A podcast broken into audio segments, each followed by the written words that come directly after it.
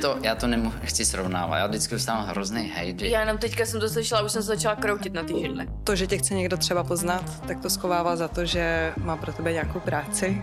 Naproti tobě sedí tě ten 40-letý plát a ty se opravdu musíš snažit, že nejsi jenom jako hezká mladá holka, ale že mu skutečně dokážeš pomoct. Všichni to chtějí komentovat, ale jako, jako nevědějí. To, že je ta restaurace jako výborná na úrovni, neznamená, že to prostředí není jako pořád krutý té gastronomii. Pokud pracovat nebudu, tak se úplně zblázním a prostě mm-hmm. já to Mhm. nutně potřebuji. K tomu jsem chtěl nějak jako dojít, ale došel jsem k důchodu. Jaký jste měli ohlas na podcasty minuli sobě? Překvapilo mě, kolik eh, mých klientů se vlastně na to koukalo. Pokud se tam setkáváme s tím, že tam dělá někdo nepříjemnou atmosféru, tak je to prostě vždycky chlap. Jo. Když to je fakt ostrý. Tak... Je, no. Je to jenom o tom, jak máš nastavenou tu palici. O ničem jiném to není, Peťo. Chtěl jsem jenom tohleto, ale chápu, mám sklopený uši.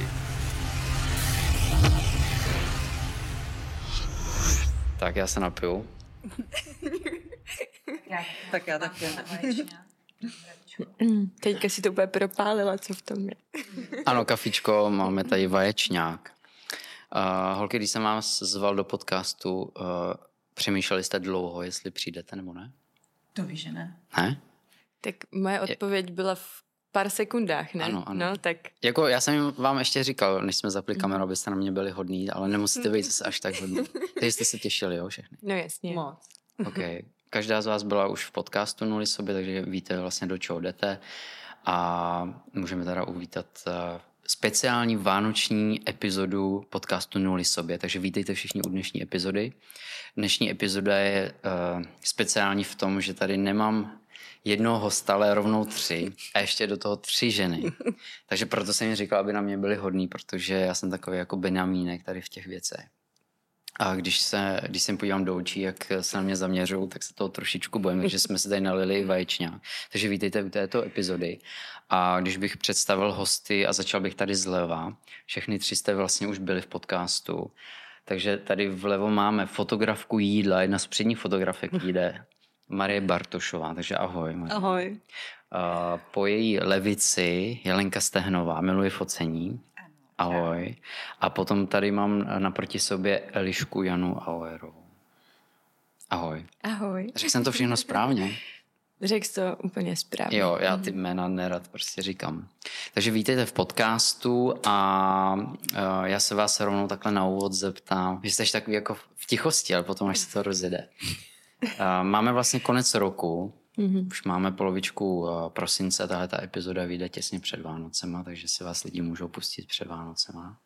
A co jste te, ten rok stihli a nestihli? Kdo začne? To bude, to, to bude vždycky tak jako... To bude, no, to bude těžké. asi to bude chvilku trvat, než se sladíme. Nebo- Eh, no. Tak já klidně začnu. Tak já, to, začni. já, já to očpuntuju. Mm, já si myslím, že tohle to byl můj nejproduktivnější rok. Jako reálně fakt nejproduktivnější rok mýho života. Dneska ráno jsem vystavovala poslední faktury a musela jsem se jako hrdě poplácat po rameni. Ale nejenom asi z nějakého pracovního hlediska, jako spíš i z toho, z toho osobního. Mm, konečně mám pocit, že se to vlastně všechno zesynchronizovalo. Uh, co se týče prostě domácnosti, mýho vztahu vlastně s Matyasem, to je můj dvou a půlletý syn. Uh, takže já jsem jako na, se, na sebe musím říct docela pyšná. Tak jsi po druhý v podcastu, že jo? My jsme si to známý podcast tady v republice. S velkou nadsázkou. Tak to rád slyším, že, že jsi jako splnila cíl. A je něco, co jsi jako nedokončila? Nebo jsi si řekla, jo, tak tohle to jsem si třeba napsala. Nebo takhle, píšete si nějaký cíle na, na konci roku? Čeho chcete Hele, to si, to, si, to si nepíšu, ale já obecně mám uh, tu dobrou schopnost, že dotahuju věci do konce.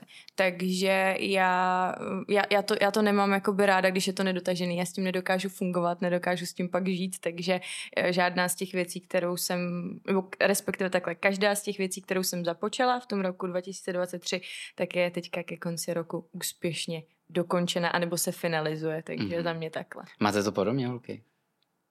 Já jsem měla teda ten rok úplně jiný. Já jsem měla naopak, uh, bych řekla, hodně v klidovém režimu. Na tom obláčku, jak jsi vlastně říkal. Um, jo, taky, ale vlastně když to porovnám třeba s mým drivem předchozí roky, tak jsem jako, jako eh, větší drive, víc produktivity, efektivity. A letos i vzhledem třeba k nějakým rodinným záležitostem, problémům, kterých bohužel tenhle rok pro nás jako pro všechny byl hodně náročný, opravdu z různých oblastí. Špatný konstelace hvězd. Fakt, jo, mm. fakt jo, jako s proměnutím sralo se, co mohlo.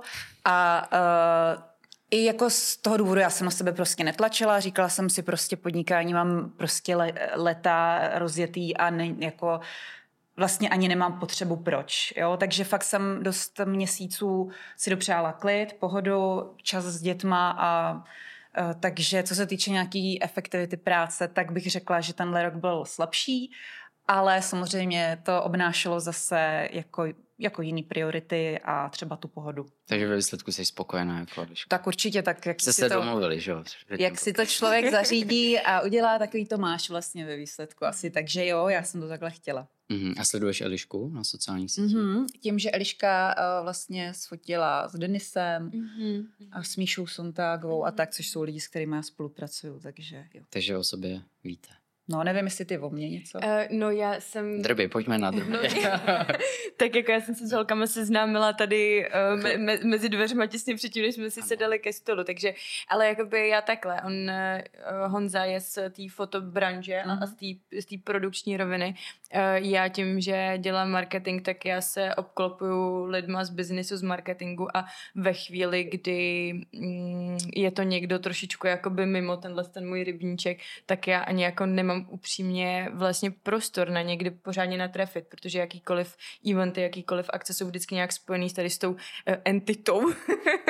Takže já jsem o holkách třeba vůbec, eh, vůbec eh, nevěděla, ale samozřejmě, že po dnešku proskrolu sociální sítě. A ano, follow, unfollow. A, a, ne, no tak un, unfollow, unfollow určitě ne, ale nějaký ty follow bych tam asi taky dala, no. Marie, jak ty jsi na tom uh, v letošním roce? Uh, já docela uh, souzním tady s Lenkou, myslím si, že jsem měla taky docela náročný rok, spíš jako po osobnostní rovině a rodinný situaci taky. Takže byl rozhodně jako pracovně klidnější, bych řekla, než ten minulý rok. A pro mě je to rok velkých změn. Mm. I po té pracovní stránce, protože já jsem se uh, rozhodla studovat eh, vysokou školu, takže jsem od října začala chodit do prvního ročníku na Filozofickou fakultu Univerzity Karlovy, takže tu práci se musela vlastně hodně omezit. Eh, je to denní studium, není to dálkový. A takže se mi to tak jako přirozeně vytříbilo a myslím si, že tím i vlastně, jak jsme se minule na podcastu bavili, že toho bylo předtím hrozně moc, tak eh, teď jsem v tom našla takový docela zdravý balans, bych řekla, že díky té škole jsem to tak eh, přirozeně urovnala. Urovnala, no. Ok, že jsi dokázala i trošku dělat něco jiného než... Přesně tak. Okay. A sleduješ holky? Uh, ještě ne. Ale napravím to. Ale a myslíte si, že opravdu ten rok byl nějak jako postavený někde ještě výš, že to jsme měli všichni dost jako podobný? Že bylo takové jako hodně změn? No, jako já s kýmkoliv jsem se bavila, tak každý říkal, že tohle to byl opravdu hodně těžký rok. Já vedle se, já kolem sebe nemám jedinýho člověka, který by si pískal. Já jsem to jako na začátku pojala tak, jak kdyby to bylo celý procházka růžovou zahradou, jako vůbec, vůbec nebyla, ale naopak se nám podařilo vlastně ty věci nějakým způsobem zpracovat a, a, a jako zažehnat, že jsme to vlastně, že všechny ty výzvy, které přicházely, jsme nějakým způsobem zvládli zpracovat. Ale jako bylo to úplně hardkorový. Můj táta se málem zabil na motorce, s Honzou jsme měli krizi jako prase. Já, já jsem zapomněla, můžu se tady jakoby mluvit tak úvodně. Jo, vždycky tady jako kozvy, cecky a podobně. A, a jakože to fakt zdravotně, já jsem skončila v nemocnici, jakože to jako byl úplně šílený rok, ale, ale prostě všechno se to tak nějak jako zvládlo, no. Takže já vždycky, víš co, musíš vidět to světlo na konci tunelu a musíš být na sebe pyšnej za, za, za ty výsledky, které z toho, který z toho vzešly a, a ne se prostě zbytečně obalovat tou negativitou a jak vlastně to bylo těžké a co, kolik těžkých věcí tě došlo k tomu, než jsi vlastně byl v tom bodu, jako ve kterém se teďka mm. nacházíš. Mm. A co, co, co si slibujete od příštího roku? No údajně ty konstelace mají být lepší teda. Takže takže... Uh, Zlepšení, jo? V určitých oblastech, třeba to zdraví, jako by to bylo hmm. fajn, no. Já myslím, že to může být jenom lepší, protože ten rok eh, nastavil fakt vysokou laťku, bych řekla všem. Hmm. A čím to jako může být? Jo, protože mě osobně ten rok utek hrozně rychle. Hmm. Mám pocit, že v čínském horoskopu nebo v těch, v těch nějakých hmm. jako studiích, tak je snad to rok zajíce. Něco mm. takového bylo. A říkalo se, že celý ten rok fakt uteče rychle. Mm-hmm. Jo. A někdy jsem zaslech, že v roce 2025 by se měla i ekonomika začít zvedat. Mm-hmm. Obecně jako, že teďka si zažíváme hodně jako ty pády, krize. Já jsem osobně uh, letos se nechával čistit i my ji říkáme taková rodinná čarodějka. Ona právě přesně říkala, že to je rok náročný na emoce, na obrovské změny a že to vlastně ten ten život učí ty lidi jinak přemýšlet, aby si jako namleli poučení.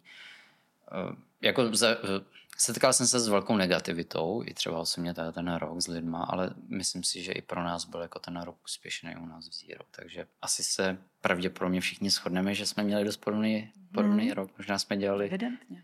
vedle sebe někde ještě, v stejných jobech. Uh, chtěl jsem se vás ještě zeptat, než přejdeme na ty témata. Eh, jaký jste měli ohlas na podcasty Nuli sobě? Po těch mm. podcastech. Psali vám lidi nebo přineslo vám to něco, třeba nového klienta? Že to vím, že Marie jo. zmiňovala, že jí to přineslo vlastně bývalého klienta, že mm-hmm. se mhm. vrátil. Mm-hmm. Takže by mě zajímalo, jestli jste tam pocitovali něco. Uh, já jsem jako za mě asi největší přidanou hodnotu, kterou to mělo, tak uh, to bylo to, nebo psali, psali nám lidi, že se jim vlastně strašně líbilo, že si nás mohli s Honzíkem navnímat spolu, protože mm. já hodně do podcastu chodím a hodně řeším ta marketingová témata, ale vlastně s Honzou jsme spolu nikdy předtím nikde nebyli a u vás to byla premiéra. A, takže mm, feedback byl uh, ryze pozitivní a, a, a myslím si, že to těm lidem zase právě uh, pomohlo třeba utvořit trošičku jinou formu toho obrázku, který u nás měli předtím a který vlastně měli potom, co ten mhm. podcast vyšel. Takže ti děkujeme. Mhm, a ty jsi vlastně byla s Honzíkem, holky tady byly samotný hmm. na pospás. Co Leně, jaký ty jsi měla? Jo, hele, krásné. Jako ty reakce byly fakt super. Mě jako lidi taky znají uh, z videí, z podcastů, ze všeho, uh, takže tam nebylo jako nic uh, úplně novýho, ale myslím si, že to bylo hodně otevřený že se toho probralo jako fakt strašně moc, nemluvím o tom, že to máte super kvalitně zpracovaný teda. Děkujem. Uh, takže jako ty ohlasy byly fakt super. A měla jsem i pocit, že jak máme třeba jiný publika, tak potom, když jsem třeba oslovovala nějaký fotografy, třeba co plánují teďka festival a takový, tak jsem vlastně dostala uh, zpětnou vazbu. Hele, doteď jsem od, nedávno jsem ještě o tebe nevěděla, ale viděl jsem tě tadyhle v podcastu Zero Limits, takže jako jo, i se tam protly asi určitý bubliny prostě a bylo to jako fakt moc hezký a recenze super. Tak to děkuji takhle za hezký feedback. Co ty, Marie, jsi to měla? Já jsem měla taky skvělý feedback. Překvapilo mě, Víc kolik... peněz na kolik, kolik lidí se vlastně na to konto uh, ozvalo. Uh, moc děkuji za pozvání, byla to super zkušenost. A uh, překvapilo mě, kolik mých klientů se vlastně na to koukalo. To mě překvapilo, to jsem úplně nečekala. Asi práci, že? Uh, no, bylo to zajímavé, jako ty, ty ohlasy byly zajímavé a uh, jedno z témat, který jsme řešili, uh, bylo to, že ty klienti nejsou úplně odvážní a nechtějí třeba fotit na tvrdém světle. To, to, to jsme hodně řešili. A vlastně po tom podcastu přišel klient, který si to tvrdé světlo vyžádal a udělali jsme krásnou uh, barevnou kuchařku na tvrdém světle, takže to přineslo i perfektní výsledek. Tak já ti pošlu fakturu na nějaký Jo, jo. aby to bylo 50-50 vyrovnané. Jo, jo. Tak to mám radost, že takhle pozitivní feedback, to mě, eh, to mě těší a obecně jako pro diváky přece jenom ty podcasty jsou přece jenom pro ně a každá podpora se počítá to je v těch věcech, protože většinou ty podcasty člověk jako a nějakým způsobem dotuje i svým časem, penězma, jenom aby byl vlastně zajímavý obsah a hlavně tím, že ten podcast se zaměří na tu kreativitu, tak jsem rád, že tady takhle sedíme v tomhle uh, souboru. A téma muži versus ženy ženská deprese a potom buď to práce a rodina. Čím byste chtěli začít, holky? Nebo máte něco jako nějaký konkrétní téma, co třeba fakt jako řešíte a chtěli byste ho vybalit na kameru? Hmm, hele, všechny ty témata jsou zajímavé, takže... Takže začneme muži versus ženy. Klidně. Jo, v té pracovní sféře. Pocitujete furt nějaký jako rozdíl mezi ženama a mužema? Protože je to velmi horký téma, že jo? protože většinou u, u těch vysokých postů jsou většinou muži a vždycky, když se tam dostane žena, tak je to velký halo. Hmm. Jak to vnímáte? Narazili jste třeba u vás jako v profesi, že někdo s váma třeba nechtěl spolupracovat, že to byl muž a vy jste žena, nebo že na vás někdo jako pohlížel méně ceně? Hmm.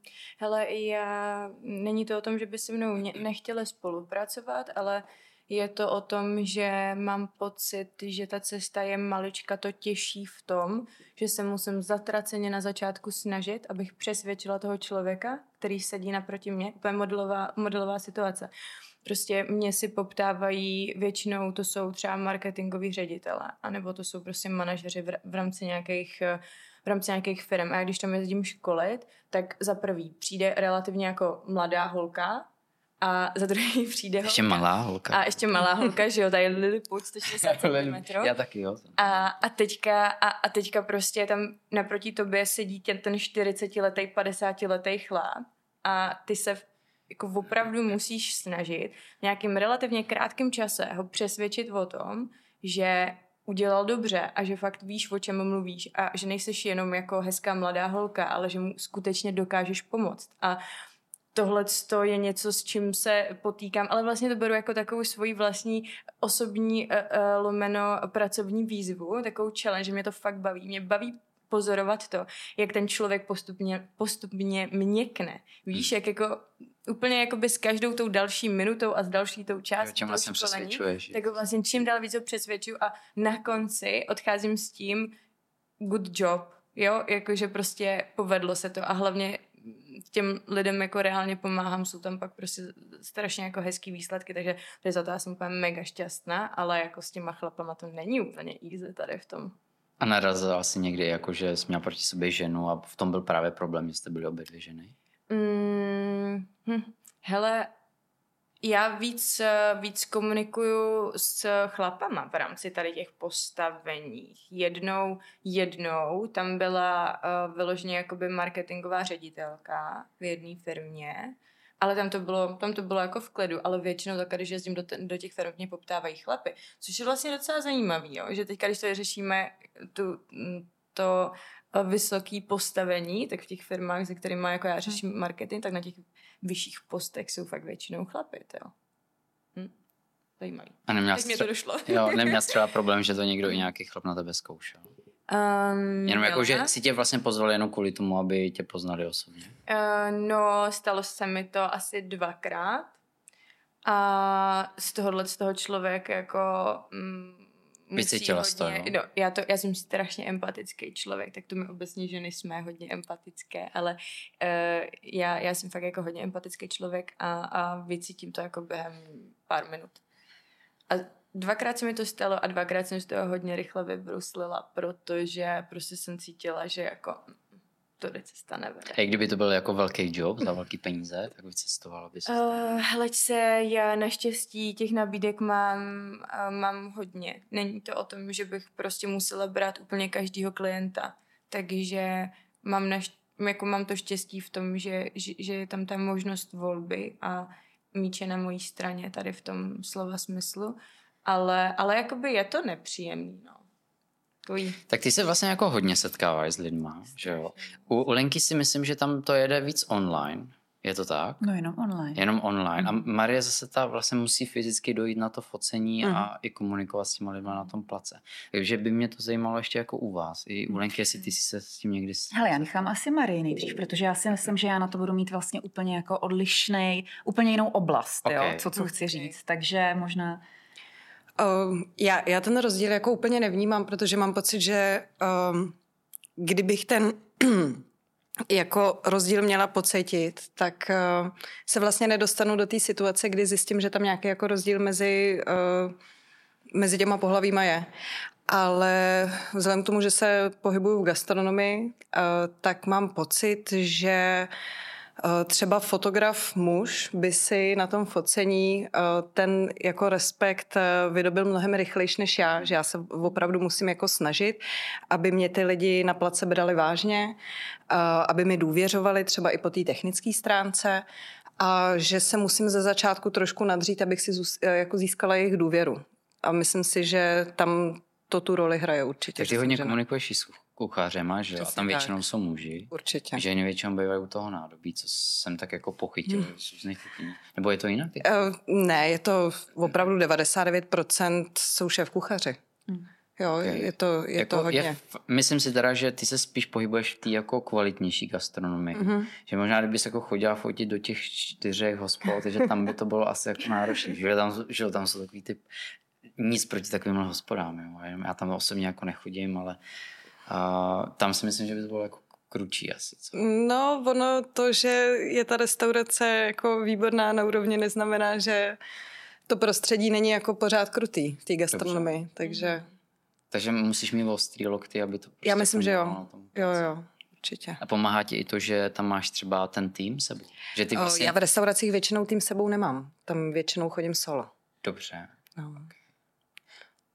Dobře, dobře. To je taky zajímavý pohled, že to je zase trošičku jako něco jiného, jo? Hmm. že a, jsi úplně v jiném vlastně oboru, ale přitom se s tím můžeme taky jako setkáváš. No. Jo. Uh, stalo se ti taky, co jsem se ptal vlastně na Lišku, jestli tam uh, byla nějaká situace, že si prostě z toho musela jako odejít, i když třeba to byla dobrá zakázka, jenom že si nechtěla s tím člověkem třeba nic jako mít, protože jsi tam cítila něco víc? Uh, z jeho strany? No, jako myslím, že se občas stává, že um, to, že tě chce někdo třeba poznat, tak to schovává za to, že má pro tebe nějakou práci. Mm-hmm. Je to docela jako mm, relativně častá věc. Já mám podcast, že? No. takže, takže to jsou takové jako nepříjemné situace, no. Ale to se A člověk... ti to potom třeba na té cestě, že jsi... Že to je fakt ostrý. Ten... Je, no. Hlavně na dně. Že si Ale je dobrý. úplně jako... Ty jsem úplně ztratil niť. Dobrá, tak jo, tak děkuji. ne, je to zajímavý. Mě uh, fakt ten pohled je zajímavý. Hmm. Každý z vás. Lení, jak ty to máš? Ty jsi no. říkala, že jsi jiná v tomhle tom? Jo, protože uh, já teda i pro holky nebo pro diváky, co nevědí, tak uh, já mám uh, jako takovou hlavní oblast, tak já mám uh, vlastně Facebook komunitu fotografů, která bych řekla je jedna z nejznámějších v České republice. Už nám tam bude k deseti tisícům fotografů. A vlastně v této oblasti uh, se nejvíc setkávám právě v tématu muži versus ženy a řešíme to docela jako intenzivně, protože uh, dřív nebo i teďka celkově já mám kolem sebe hlavně ženskou komunitu a, a začalo to podle mě u mě mm, kdysi spíš proto, že jsem se v tom cítila jako dobře. Uh, I třeba z hlediska techniky vysvětlovat a učit někoho techniku na fotáku, radši to budou vysvětlovat svým ženským slovníkem ženě, protože když mi potom přišel na kurz třeba muž, toho zajímá jako ale úplně diametrálně jiné věci, které mě vůbec nezajímají. A takže jsem se v tom přirozeně necítila dobře a mě je třeba jedno, jakou mám značku blesku a co přesně jako jak je silný a tak prostě ne, mě zajímá spíš téma kreativity nebo přesně jako mm, podnikání versus rodina a tyhle ty témata, které s ženama řeším, cítím se v tom líp. Ale s rostoucí komunitou samozřejmě začaly přibývat v komunitě čím dál víc i muži. Navíc ty Facebook komunity se nedají podporovat reklamou, takže ono si to opravdu žije svým životem, zobrazuje se to... Organismus. Ano, jako přirozeně se to zobrazuje, takže to moc jako neovlivním, kdo tam přijde a nepřijde, nebo ano, ovlivním v rámci svojí značky, nějakým způsobem fungují cílem třeba zase reklamou na svoje články a tak dál, který čtou ty ženy. ženy. Takže jo, furt je tam uh, 80% žen ale hodně tam přibylo teďka mužů a je cítit najednou ta energie jiná. A, a neříkám, že ženy neumějí být jako na sebe vzájemně v tom online prostoru nepříjemný. Umějí, jo, jako rozhodně. A potvory umíme být, to víme všichni, ne. ale a, jako pokud se tam setkáváme s tím, že tam dělá někdo nepříjemnou atmosféru, tak je to prostě vždycky chlap, jo. Jako, a je mi to takový blbý takhle vždycky jako někde něco takhle říct, ale ono to tak fakt je, protože ty chlapy si neberou servítky, oni ti napíšou ten komentář, že ta fotka je příšerná, jo. A ty tam, ty ženský to mají tak, kor třeba ty začátečnice, že se odvažují to tam vůbec zveřejnit, rozdechávají to, tak já jdu do toho, prostě dá, dám to tam. A takhle jim tam přistane ten první komentář. Přesně, to je přesně ta empatie. Já jsem, já jsem no. tohle ale už jako navnímala taky a myslím si, že to jako na to docela navazuje. No.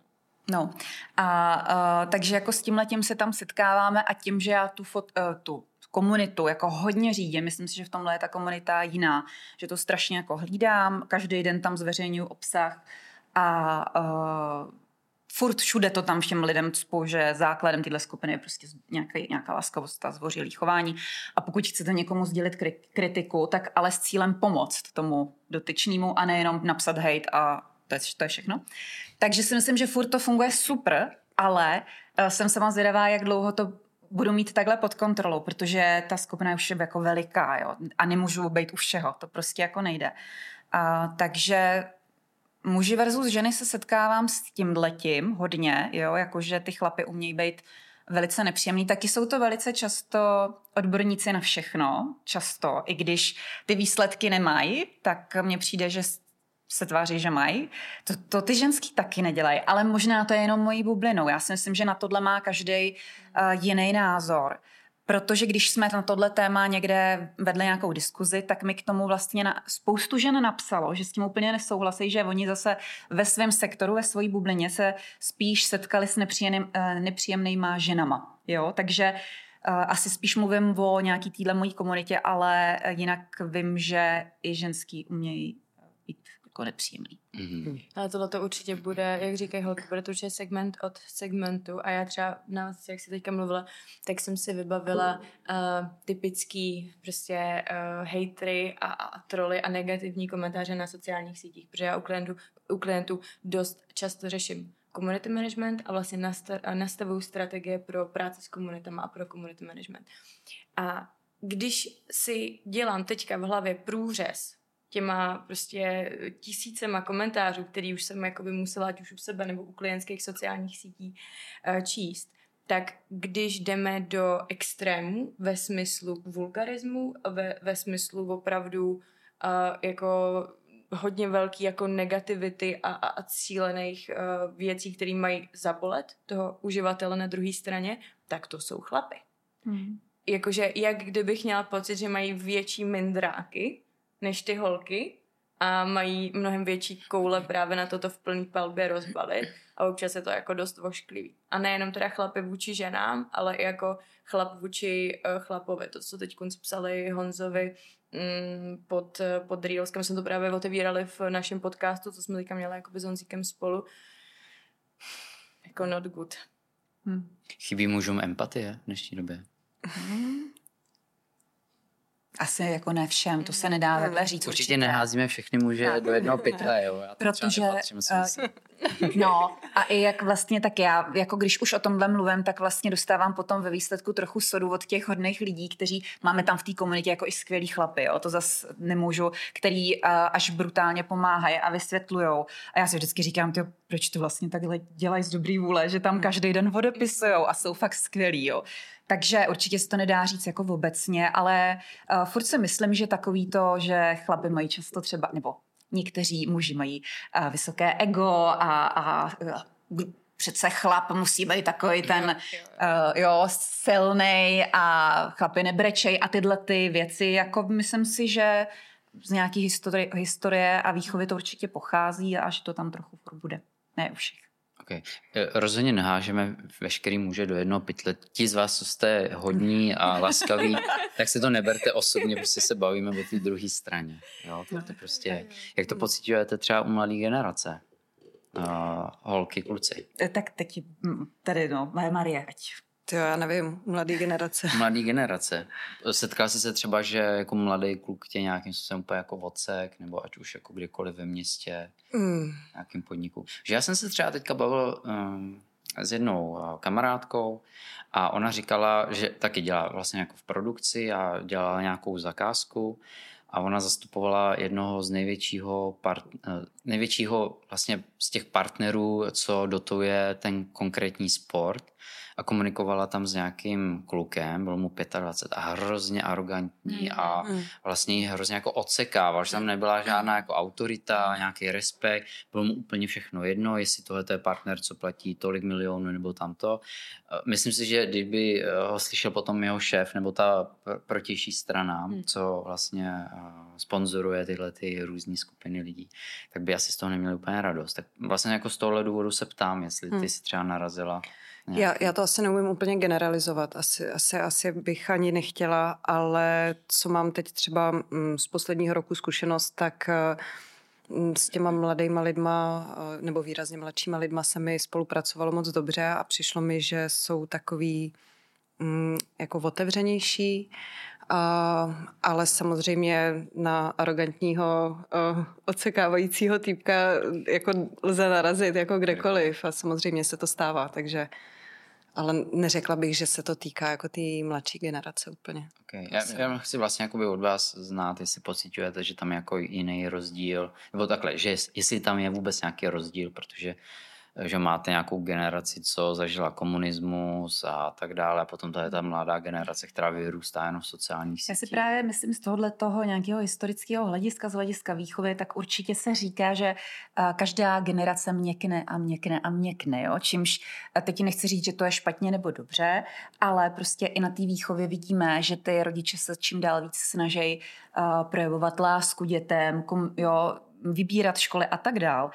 Což mám právě dojem, že už z toho nemůžou vyrůstat mraky těch alfa samců bojovníků, co mají to ego, co bylo třeba, já nevím, generace našich rodičů, mm. prarodičů, mm. ale naopak jsou často uh, kolem mě třeba fakt jako super hodný kluci, kterým už uh, témata jako, že je někdo gay, vůbec jim to nedělá problém, což zase naši rodiče to měli jinak, že jo. A uh, No, takže já si myslím, že jako podle nějakých statistik, i co jsem četla, že se ta doba v tomhle ohledu lepší, ale jako je to člověk od člověka. Určitě. Dobře, tak to jsou dobrý vyhlídky. Mhm. Co, Ali, jestli ty máš? Uh, já si myslím, že se to fakt uh, ohýbá tou, tou povahou oblasti, ve které působíš, protože já mám úplně stejnou zkušenost jako ty. Um, když jsem teďka uh, organizovala nebo pomáhala jsem s marketingem jedný, uh, jednoho eventu, tak uh, jsem tam narazila na 23-letýho klučinu, takže prostě o nějaký jako skoro 4 roky, víš co, mladší, mladší než já. A s takovýmhle disrespektem už jsem se opravdu hodně dlouho nesetkala.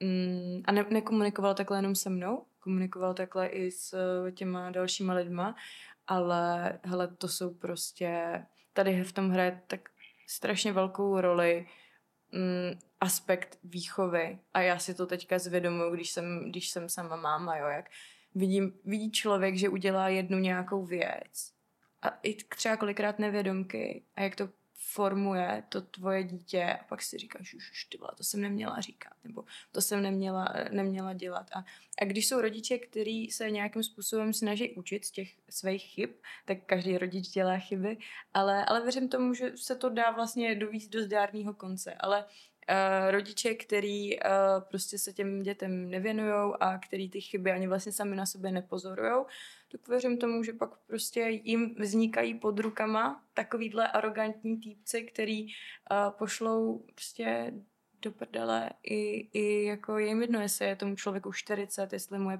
35, jestli toho dokázal třikrát víc než on. Vzorce chování, no. Hm. Máte na to nějaký recept, tak takovýhle lidi jako odsekávat, abyste si udrželi vlastně ten, tu svoji tvář?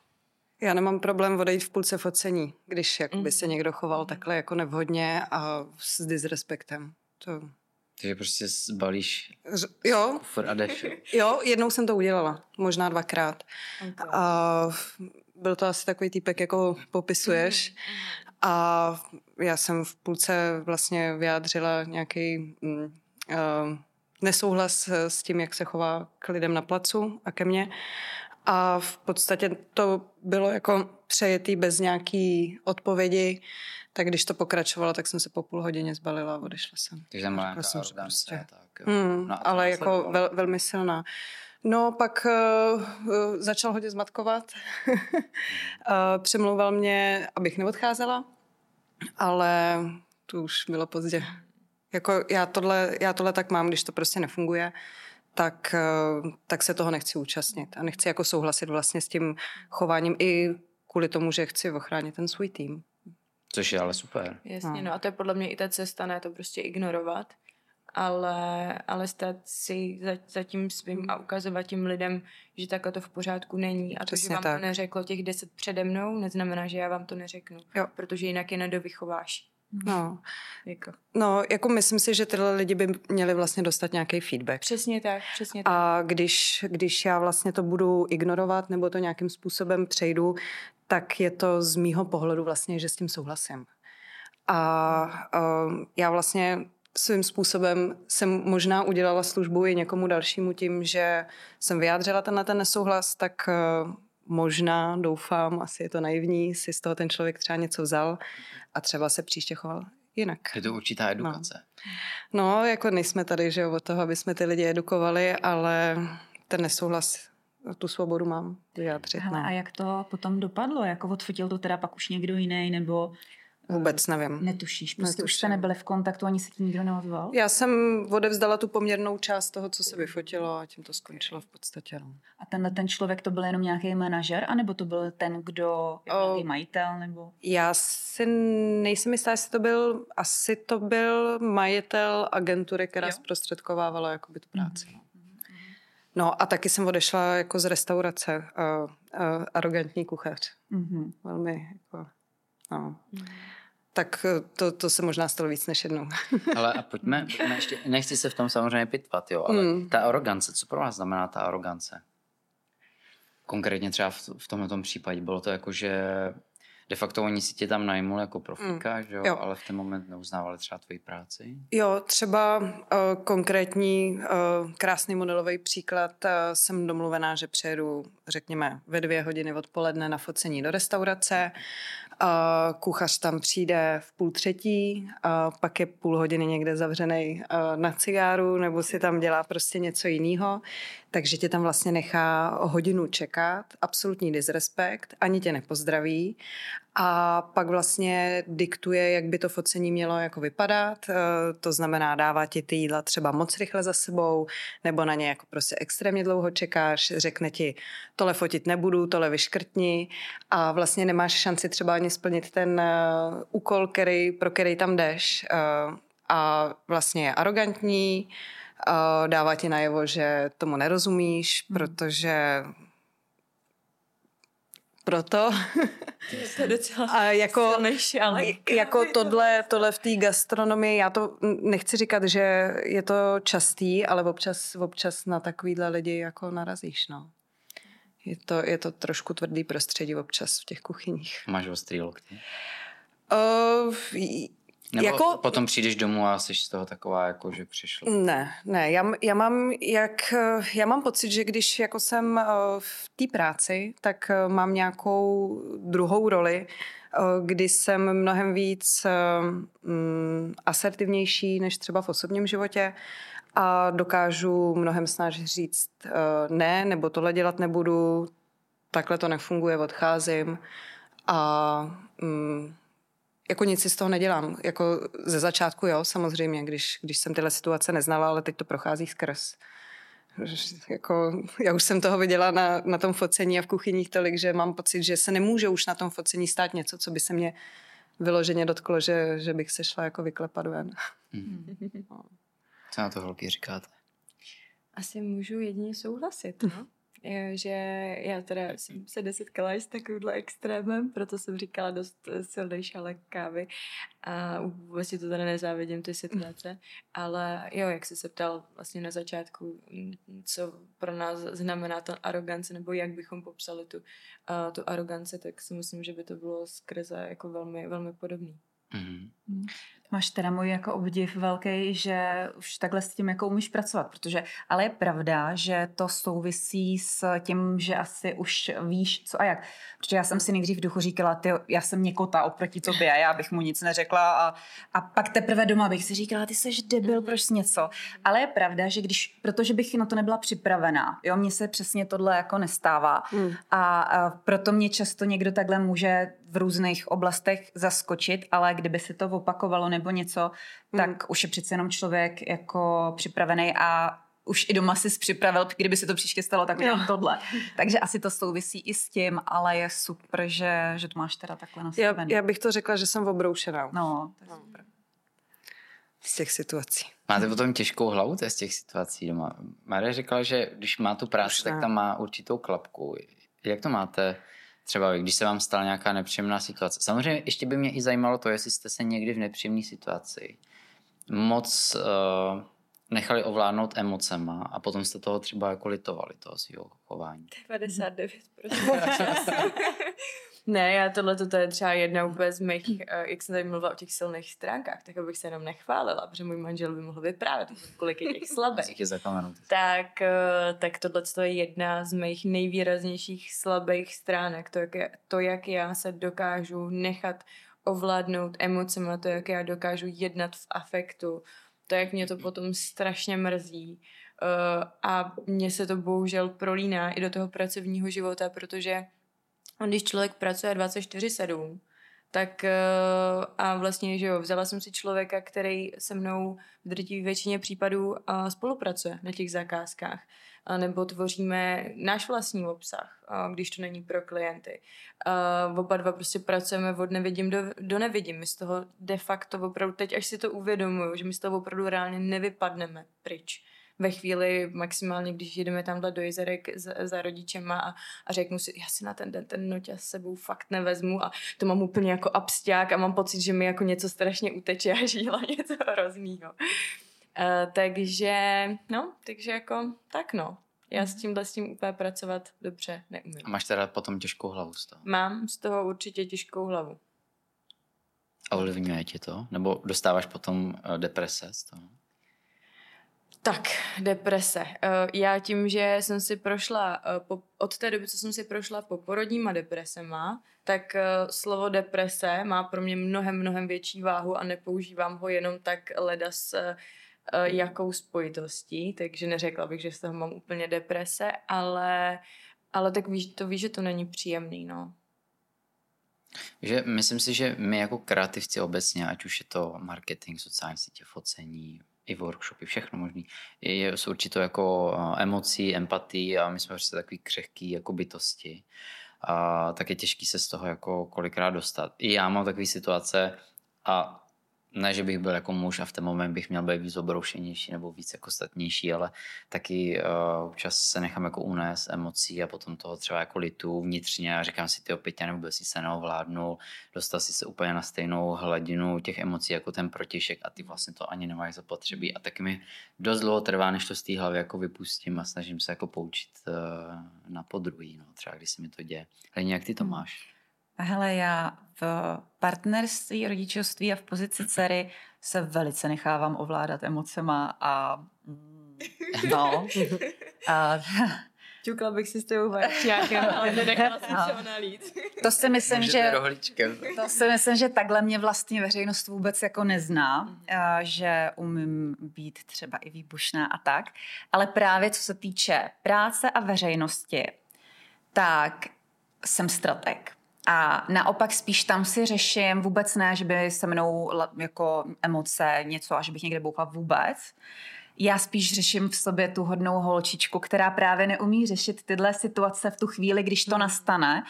A pak právě spíš doma lituju toho, ty, když jsem něco mohla říct, nebo a právě mě to potom vnitřně zase jako zžírá, jak říkala, že te, tebe ne, hmm. tak mě jako jo. A trošku jsme to nakousli vlastně taky minulé, že když eh, v tom online sektoru prostě se mi něco takhle někde stane, hej, ty a tohleto, eh, tak ale třeba tam už přesně jsem jako zase trochu zvyklá, i když nikdy si nezvy, nezvykneš podle mě tak, že bys to měl úplně na másle a na salámu a všechno. Ale uh, přesně, prožiju si to, a za pár dní už jsem úplně v klidu, protože si to racionálně vysvětlím, že já jsem nic špatně neudělala. Jo? No, takže v tom biznise bych řekla, že to mám takový docela jako racionální a no, ale v té rodině tam to je trošku jiná záležitost. Já si myslím, že jakmile vždycky ta situace tě jako blíží tomu srdci, tak to víc řešíš těma emocema, že hmm. ta rodina vždycky bude, hmm. že víc tady a tu práci prostě furt se snažíš trošičku jako oddělovat, že víš, že tam musíš být jako ten profí. Jako u mě určitě, no. Jo a stalo se ti teda v profesním světě, že si udělala nějaký jako kicks, že jsi ne. prostě jako vybouchla na klienta? Ne, nikdy. To se mi prostě nestane, ne. To jako tohleto i, já vnitřně, vnitřně třeba křičím, ale jako jsem v tomhle fakt asi strateg, no, jako Šoupeš nohama a děláš jakože... No, a nebo když potřebuji něco říct, tak to ale říkám jako v klidu. jo, jako... Diplomaticky. No, jako bych si to nedovolila. Ale to je zase ta hodná holka, jo, já bych si to nedovolila prostě, no. I kdyby to bylo přesně prase nějaký takovýhle, tak bych ho, no, tak bych ho prostě slušně poprosila, jo, prostě rozhodně bych nebouchla. To je vlastně ten syndrom hodný holky. Ano, ano, to já jako mám, no. A já jsem byla taková právě vždycky, že já jsem dělala jako vždycky od dětství to, co, tak, jak se to má dělat, jo. Mm. A teď třeba moje dcera se mi, já furt to řešíme doma, mě se narodila jako pravej opak mě. Prostě ďáblice úplná. A já jí vůbec nerozumím, jo. A to jde vidět, že mi to takhle ten pán Bůh dal na schvál, jo, prostě.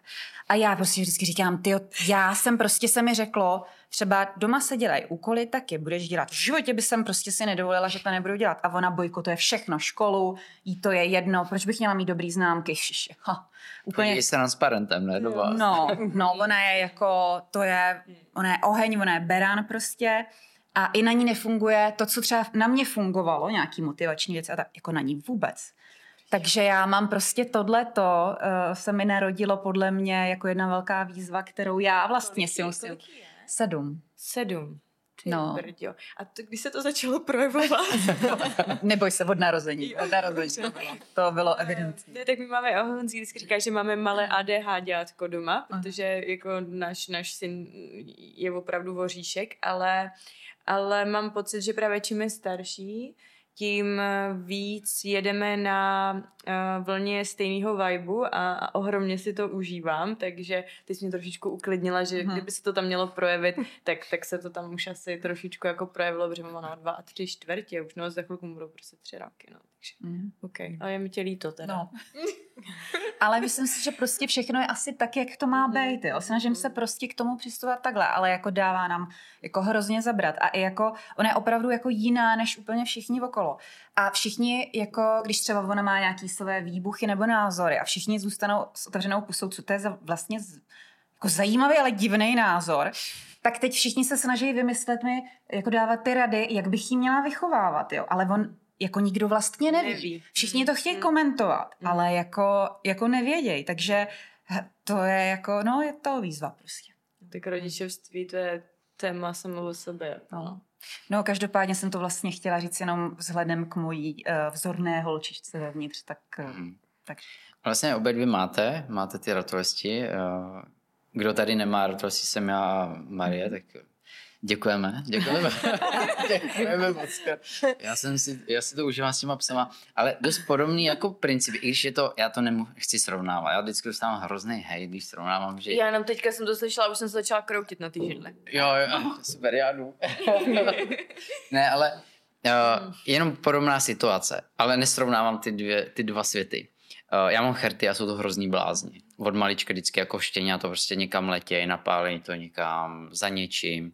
A vždycky, když potkám lidi, co mají, co mají štěňata, těch chrtů, tak se právě taky jako ptají, hele, a taky budou furt takovýhle, jako že budou blázni a všechno kousat a trhat a já, hele, to, záleží to jako na jedinci, i to, jak, jak pevnou ruku nad tím vlastně jako psem máte.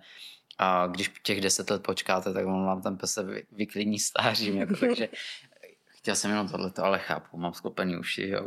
ne, jako v Zrovna. pohodě, v pohodě. Uh, jaký ty máš představy, hele, o, o svých dětech? To by mě zajímalo. Ty jsi eh, teďka takhle celou dobu stichá. Máš nějaké myšlenky během toho, co tady holky? Asi úplně ne. Vůbec ne. Jako neumím si to představit spíš. Nemůžu si to představit. Mm, já myslím, že to asi nejde se na to. A kolik ti, je, jestli se můžu zeptat? 34. Mhm. Ale já mám jako spoustu, a takhle, jak se fakt, jak jste i říkal, že já se setkám s eh, ohromně velkým množstvím eh, lidí, fakt jako potkám se s různýma lidma a mám spoustu známých, eh, kteří jsou třeba, nevím, jim 35 eh, nebo 36, 37 a jako taky to tam ještě vlastně nemají uh, naskočený, že tohle je teď nějaká jako jejich cesta, kterou by se chtěli nebo měli, měli ubírat. Většinou je to ale z toho důvodu základ třeba, když se s nimi bavím, že nechtějí právě odsunout tu kariéru, Mhm. tak eh, já se jim vždycky snažím ukazovat na svém zářném příkladu, že to jde, že můžeš skloubit mateřství i, i, jakoby to, i to podnikání, ale myslím si, že ta doba je v tomhle tom fakt už dneska jiná. No, Pode, rozhodně. jako, víš, jako, že Prostě... Takže myslíš si, že lidi to odsouvají fakt jako kvůli kariéře? Eh, moje subi- zcela subjektivní zkušenost, nechci z toho dělat nějaký uh, pravidlo a určitě nejsem uh, psycholog, který mu prošlo pod uh, rukou, že jo, jako stovky, stovky lidí, se kterými řešil tenhle ten, tenhle ten problém, ale moje zkušenost tohle to jako tak nějak potvrzuje, že, že v drtivé většině případů mi to argumentují vlastně tady tím způsobem, no. no. Takže máte hodně jako kolem sebe lidí, co ty děti třeba už nemají, už mají vyšší věk. Že mm. když si bylo standardní, že kolem 20, mm. že ženy měly už jako první, první děti. Uh, můj táta v mém věku už měl čtyři děti, jo. Já si to třeba nedokážu vůbec představit, mm. ale samozřejmě byla jako jiná doba. A tím, že jsme teďka tohleto téma vlastně nakousli, i bylo jedno z témat jako práce a rodina. By mě vlastně jako zajímalo, jak i na to vy pohlížíte. I, I vy, co vlastně ty děti máte, i my, co ty děti jako nemáme. Hmm. Jo. Já osobně, já to odkládám z toho důvodu, že to vůbec vnitřně nějak necítím. Asi i kvůli té kariéře. Vím, že chci ještě třeba jako cestovat. Hmm. Ale už taky, prostě mě tady 630 a už jsem vlastně smířený s tím, že když děti budu mít, tak eh, když tomu dítěti bude 18, tak já už mi bude kolem 60. Jako jo. Hmm, hmm. Ale to cestování, to je uh, hnedka po té kariéře, to je takový jako druhý aspekt, který oni tam dost často vytahují, hmm. když se s nimi bavím. Ale my jsme s Matyáskem byli v Paříži, když měl čtyři měsíce. My s ním jako, jako cestujeme od malička. Je to jenom o tom, jak máš nastavenou tu palici. O ničem jiném to není, Peťo. Jakože dá se to, všechno se dá skloubit. Jenom musíš mít po boku takového uh, partnera, se, se kterým to půjde líp a který ti tu cestu usnadní. A, a ne někoho, kdo ti to bude stěžovat.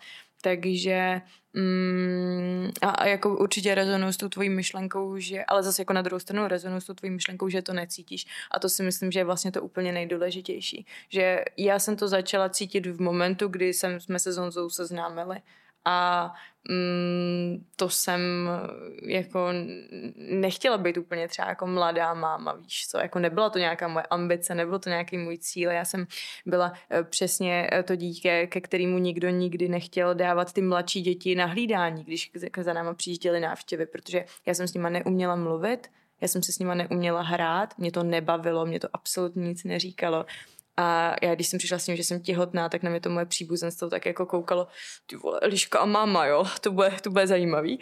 Ale, mm, ale jako by s tím Honzou to tam naskočilo, takže já si myslím, že za A je to hodně o tom, jakýho toho partnera máš vedle sebe, jestli to tam jako rezonuje vzájemně a o tom, jak dokážeš um, jak si dokážeš ty věci prostě poskládat a, a jako nakombinovat, protože dneska je ta doba úžasná v tom, že fakt můžeš mít všechno, co chceš. Je to takový Tetris životní. Hmm? Jo. Ale nějaký ty máš na to názor? No já vlastně úplně chápu přesně ty tvoje důvody a myslím si, že to takhle má jako spoustu lidí. A uh, jako svět je tak brutálně v dnešní době zajímavý místo, který ti poskytuje taky možnosti, že si myslím, že uh, už dávno neplatí, že by se směl cítit uh, nějaký, jak se mu říká, no prostě, že ti něco v životě chybí, když nebudeš mít děti. To si myslím, že už dávno neplatí. A uh, od té doby, co mám děti, tak říkám, že chápu všechny, co nechtějí děti. a, uh, a jakože jestli to tam i třeba někdo vnitřně má, že to necejtí, nenaskočí to, tak to prostě nedělejte jako z důvodu toho, že by to mělo být normální. Jo. To je hmm. prostě podle mě pitomost a je to opravdu výzva eh, mít eh, třeba takovou malou ďáblici. Naštěstí se nám narodil i náš Benjamín, který je opravdu Benjamínek a ten je po mamince. Takže, takže to je fajn. Ten, tam si zase uklidňuju, že evidentně to není jenom o mně, ale je to o jedinečnosti a každého toho dítě. Ale ono se říká, že ty druhý děti jsou klidnější. Tohle mi říkal úplně, úplně jako každý, že ty, že ty první jsou Hele, říká se to. Už a... jsem teda i zažila taky, mm-hmm. uh, že měli ty ďáblíky rovnou dva, ale, ty jo. ale říká se to, no. No takže jedna, která já si myslím, že uh, tohle je jako téma široký, každý má své důvody a ať si hlavně každý dělá přesně, co chce. Uh, souhlasím teda, nebo takhle ještě. Já jsem ta vzorná holka, co si v 18 našla partnera, v 23 se vdala, ve 24 porodila první dítě, a o tři roky později další dítě, protože tak to přece se to dělá a má to tak být. Nedělám si jako srandu, ale já jsem to tak opravdu jako i sama chtěla třeba z toho důvodu, že jsem si říkala, dokud jako jsem mladá, tak chci tu rodinu. Chvála bohu, partner to měl stejně. Mm-hmm. A uh, přesně cestovat, podnikat, můžu přece i s těma dětma, jo. Takže jsem to brala prostě takhle, zase asi racionálně, ale mám pochopení pro každého, kdo to tak nemá. A já jsem vlastně nikdy pracovat, podnikat nepřestala a naopak jsem se ještě v tom rodičovství utvrdila v tom, že pokud pracovat nebudu, tak se úplně zblázním a prostě mm-hmm. já to mhm. nutně potřebuju. Mm-hmm. Takže když přišly zase ty chytré rady, že bych měla být na té mateřský a věnovat se 24-7 tomu dítěti, mm. tak eh, já jsem Samozřejmě to trvalo, než jsem si obhájila tenhle názor, ale bane, já to fakt potřebuju nutně pro svůj uh, pro svoji psychickou pohodu, tu práci a ty svoje zájmy, jinak prostě nejsem dobrá máma. Já to prostě vím mm. a dělám to vlastně i pro dobro těch dětí. A myslím si, že ten kvalitní čas uh, někde ve školce, uh, že to přece taky funguje, bože, že jako nemusí být ty děti jenom s mámou. Já jsem s nima ano, velkou část dne, ale není to potřeba 24 hodin přece. Same, jako naprosto souhlasím s tím, o čem mluvíš. Já jsem ráda, že to někdo říká, že to někdo říká nahlas, protože to s jakým hejtem, já jsem se setkala jenom v návaznosti na to, že ze začátku byl primárně na uh, tým mateřský Honza, kvůli tomu, že prostě já jsem měla té práce víc, já jsem měla těch zakázek víc a z nějakého jako zcela logického finančního hlediska to takhle prostě dávalo smysl. Ale to, tohle to trvalo, než jako ty lidi, hodně jako v mojí rodině, hmm. ale jako okolí, jo, než, než jako úplně pochopili, že, že vlastně se to dá i jinak. A to bych jenom chtěla říct, že nikdy není napsaná jedna konkrétní cesta, po který se má ten rodič vydat a, a prostě každý si to může opracovat sám podle sebe a tak, jak to cítí a tak, jak je to jemu přirozený. Takže vůbec se jako nehnat do něčeho, co prostě necítíš. Tečka. Co jim na to řekneme? Rozdělený stůl na Co Marie, ty máš velký cíle ještě. Co mm-hmm. jsme mhm. se vlastně teďka nedávno společně viděli, že plánujeme nějaký uh, a neřesti v lednu, že? Je to tak. tak si prozradil, že mě konkrétně, že máš nějaký cíle. Jak ty to vnímáš, tohle tu problematiku? Mm, jaký cíle máš na mysli? No, jakože uh, ty rodiče jako stárnou, že obecně jako mm-hmm. těch dětí jako ubývá, protože teďka jo. třeba nedávno mi někdo řekl, mm. že naše generace jako, aby jsme spolehali na důchod, tak vlastně mm ne, nebudeme spolehat na důchod. Protože, Jak to teďka myslíš? No, protože těch dětí se rodí míň, uh-huh. stárne populace a vlastně nebude mít kdo vydělávat na ty důchody. To tak prostě je daný tou křivkou, která teďka už uh-huh. je mhm. nastavená. Okay. A tohle to mi teďka jako bylo řečeno vlastně od člověka, co jako v těch, v těch uh, mm-hmm. sférách se jako pohybuje. Je to no, takto jako známý fakt, no, no. prostě mm. když bude kvantum starých lidí a málo mladých lidí, tak to nevychází prostě finančně samozřejmě, no. Ty důchody. Mm. Mm. No. Marie není v tom moc komfortní. Jak se připravuješ na důchod, Marie? No, z dětí jsme před, přeskočili rovnou na důchodce. Ne, já chci tě že to ne, ne, ne. Třeba pro tebe. Ne, já mám pocit, že z toho jako vyznělo, že děti nechci, nebo to nějak ne, ne, jako to jako odsouvám, nebo, nebo tak jsem z toho měla pocit. Já určitě jako děti chci, uh, kvůli jako kariéře nebo focení určitě tohle jako neodsouvám, naopak mi přijde, že focení uh, je perfektní jako povolání, při kterým naopak uh, můžeš to rodičovství asi dobře zvládnout, nebo aspoň taková mm-hmm, je moje jo. představa, mm-hmm. že si myslím, že ten čas si můžeš korigovat nějak sám. Takže to, to určitě není. Jo, já tě rozhodně na druhou kolej neodsouvám, to ani nechci, aby to tak jako bylo myšleno. No tak už mě odsunu do důchodu teď. Ne, já jsem potřeboval nejmít, iba už z tebe cítím, že úplně mě uh, těma očima jako propichuješ. Víc. Ne, jako na, na důchod nemyslím, teda musím se přiznat, že jako to je pro mě jako tak eh, abstraktní něco za dlouho, že teda doufám, uh, že to tak je, tak uh, to takhle daleko nevidím. Já, já nevím, proč jsem to téma načal. Možná teďka to téma je kolem mě velmi často. Hmm. Jo, že se setkám s lidma, že je trendy prostě dneska investovat, řešit prostě, že za 30 let si vyberu ty peníze no. a budu mít jako naspořeno na důchod. Já jsem člověk, který s tím hrozně zápasí, že já žiju ze dne na den. Já taky, jo. já jsem hodně netrendy asi. Teda tak možná ten důchod tady hmm. ve mně rezonuje nějak, nebo... Jo. Ty, ale tohle je, tohle je zajímavý, ale je pravda, že já možná, kdybych... Uh si neprošla NNkem. Já jsem pracovala pár měsíců v NN pojišťovně, když jsem byla strašně jako mladička, to bylo snad čerstvé, když mi bylo jako 18 a nevěděla jsem, kdo jsem, co dělám a kam jdu, tak jsem tam nějaký dva, tři měsíce byla. Ale už jenom ty dva, tři měsíce mě vlastně stačily v tom útlém věku na to, abych eh, pochopila, co to je vlastně životní pojištění, co to je nějaký penzijní pojištění, že je to vlastně jako asi potřeba. A mm, děkuju vlastně za tu zkušenost, protože mi to nastavilo nějaký takový ten mindset v rámci finanční gramotnosti a prostě těch dalších oblastí a vlastně od té doby já si spořím a beru to jako nedílnou součást svýho života, přemýšlím nad penězma tímhletím způsobem, uh, já investuju svoje peníze, já neutrácím si jako svoje peníze a spousta mladých lidí to takhle vůbec nemá. Jakože já reálně, když se takhle bavím s dětskama kolem sebe, tak, eh, kterým je třeba, nevím, no prostě do té třicítky, jo, uh, tak mě udivuje, že plno z nich, uh, OK, třeba mají jako nějakou životní pojistku, ani nevědějí, za co si vlastně platí, ale reálně nikdy si neposílají něco na, na důchod, nějaký jako renta, investice, penzíka a tak. A říkám, ty brďo, vy jste dobrý střelci. Ale je zajímavý to jako pozorovat, že každý to má nastavený úplně jinak a jakože asi je to v zásadě vlastně v pořádku, ale já mám úplně, že jako opačný uh, pohled, uh, pohled na věc, no. A od té doby, co se narodil malý, tak se samozřejmě řešíme ještě jako o to víc. No, takže tak. Takže jsme se dostali k financím. Váš obrat roční? No, hmm. já nevím proč, ale asi taky stárnu a lidi se na mě začínají koukat, že jsem starší a starší a taky se mě velmi často jako na to ptají a hmm. hlavně možná i z toho důvodu, že mě rodiče jsou teďka už fakt jako ve fázi, kdy už uh, dokončou i těch posledních málo jako hmm. let, aby přišli vlastně do toho důchodu a taky vlastně celý život dělali svýma rukama hmm. Teď jsou vlastně jako závislí na tom, jak se o ně postarají. Čtyři děti, co si udělali samozřejmě hmm. a stát, jo. Hmm.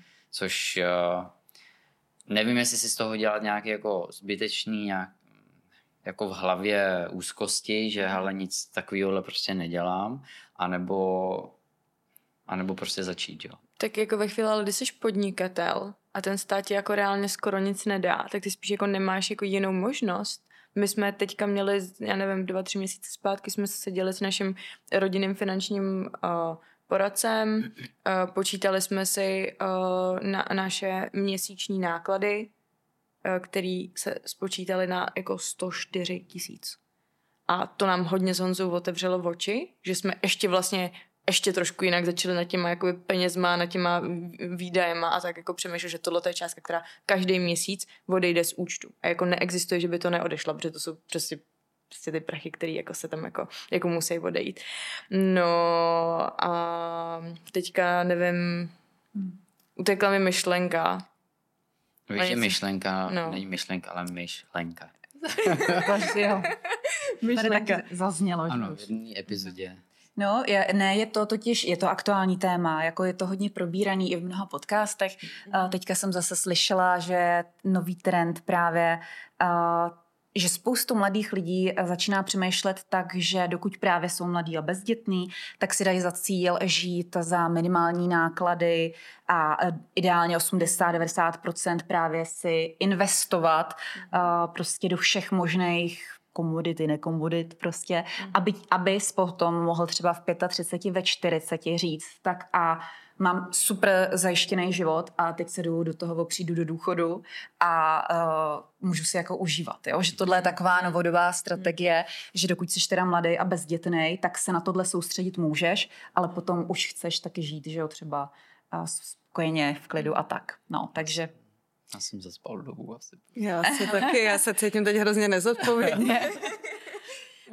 Ale každý to má asi jinak. U nás se teda doma zase o tyhle záležitosti stará můj a manžel, který je v tomhle taky velice moderní a investuje a, a já vlastně vím, že o to je postaráno, takže já jsem v tomhle taky asi zaspala, takže já jediný, na co se soustředím, je, abych byla spokojená ve svém podnikání a v rodičovství a a vím, že o zbytek je postaráno, takže to je super. Tak to je docela ideální partie, teda. To si, to jsi si dobře vybrala. To ano, ano, nastavený. vybrala jsem si velice dobře. tak to je super. I on samozřejmě si vybral. Ne všichni muži, ne všichni muži jsou neempatický. Ano. Uh, dámy, my se chýlíme pomalu jako ke konci, jo. Ten čas hrozně utíká. Uh, mě by ještě zajímala, nebo takhle, máte nějaký téma, který byste chtěli Hmm. rozebrat? Jako přišli jsme k důchodu pomalu, no, taky mě. Ale já bych se teda chtěla ještě vlastně navázat a zeptat Marie teda, že ty můžeš popsat eh, ten work-life balance právě, jak to teda máš teďka tu kariéru, ale ten osobní život zase jako bez těch dětí, tak si myslím, že by to právě bylo zajímavé. Mhm. Ano, k tomu jsem chtěl nějak jako dojít, ale došel jsem k důchodu. No, vidíš to. Děkuju. Uh, jo, já, já tě ani nevím, Mně- se to teď od toho října totiž tou školou tak proměnilo, že v podstatě uh, já mám pocit, že teď tak jako proplouvám, abych to všechno stihla. Já opravdu od pondělí do čtvrtka chodím uh, do školy, Hmm. Mám tam pondělí, úterý vlastně odpoledne volno na focení, na nějaký kratší focení, což většinou bývá třeba nový menu v restauraci, to je tak na dvě, tři hodinky. A mám volný jenom pátek, případně jako musím zameškat školu, abych vzala nějaký focení. A ten týden mi uteče jak den, je to fakt, jako utíká mi to strašně rychle. A uh, učí mě to teda uh, hodně si dávat pozor na svůj volný čas, Hmm. uh, kdy si musím opravdu, to je pro mě úplně nová věc, protože vlastně, když jsem jenom fotila, tak jsem si mohla udělat víkend uprostřed týdne podle toho, jak jsem chtěla. Nějak jsem si tam to volno zapasovala, ale teď si musím opravdu dávat eh, pozor na to, abych sobotu, neděli měla volnou a trošku, trošku se dala vlastně po tom týdnu dohromady. No. Hmm. Tak teď na to tak jako přicházím, jak, eh, jak to dělat. No. Nová životní Spíš. etapa.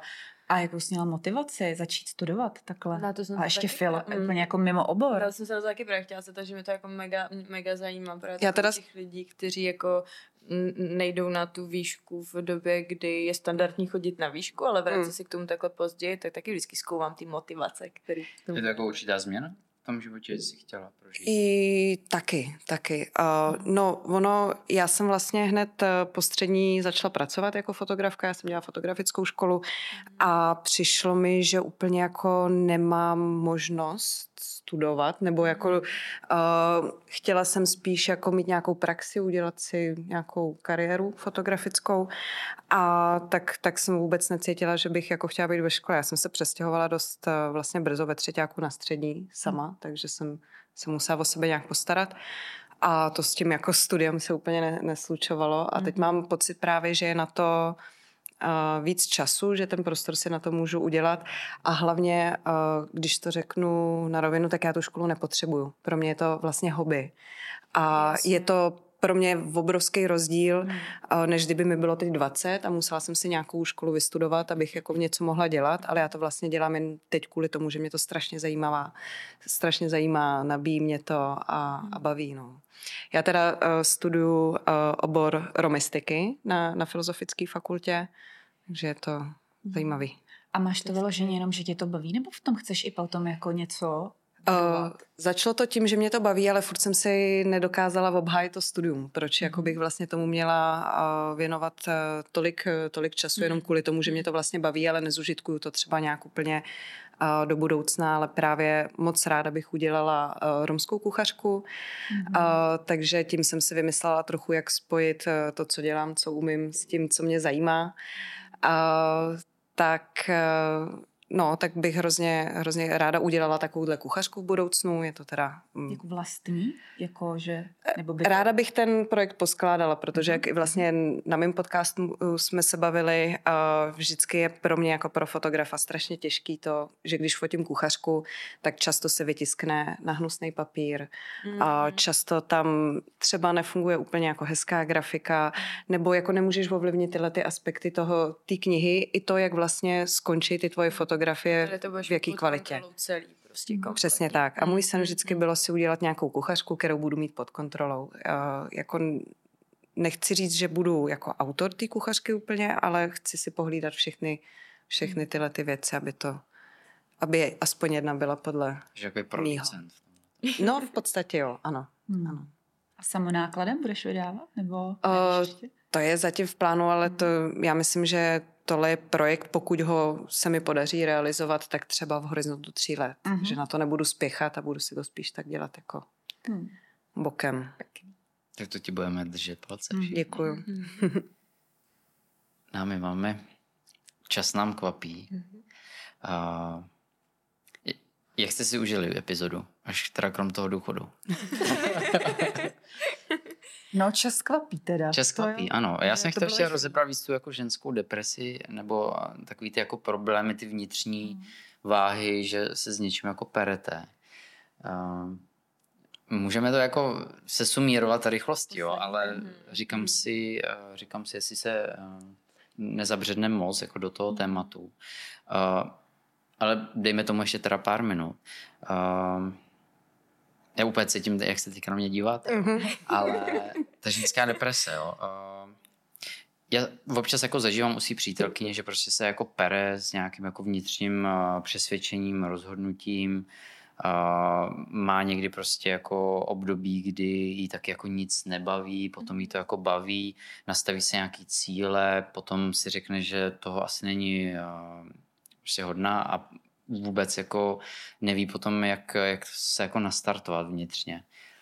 Um, Měli jste teďka někdy nějaký jako problém vnitř, nějakou jako tahanici, že jste byli z něčeho fakt jako stažený, že vás to jako brzdilo v tom vašem rozvoji? Já spíš už jako docela pozbývám ba- baterky, jak člověk jede hodně dlouho um, na ty, jak se jim říká, no, takový ty, který vlastně, ty rezervní, Ano, ano. tak to jsou oni. Dobře. jak jedu už dlouho na ty, na ty rezervní baterky, tak uh, oni taky nejsou bezedný. Takže já, když tam mám pak nějaký takovýhle uh, s, splíny, nebo takhle. Mm, ten tlak už byl v poslední době fakt větší a mnohem se mi zhoršily úzkosti.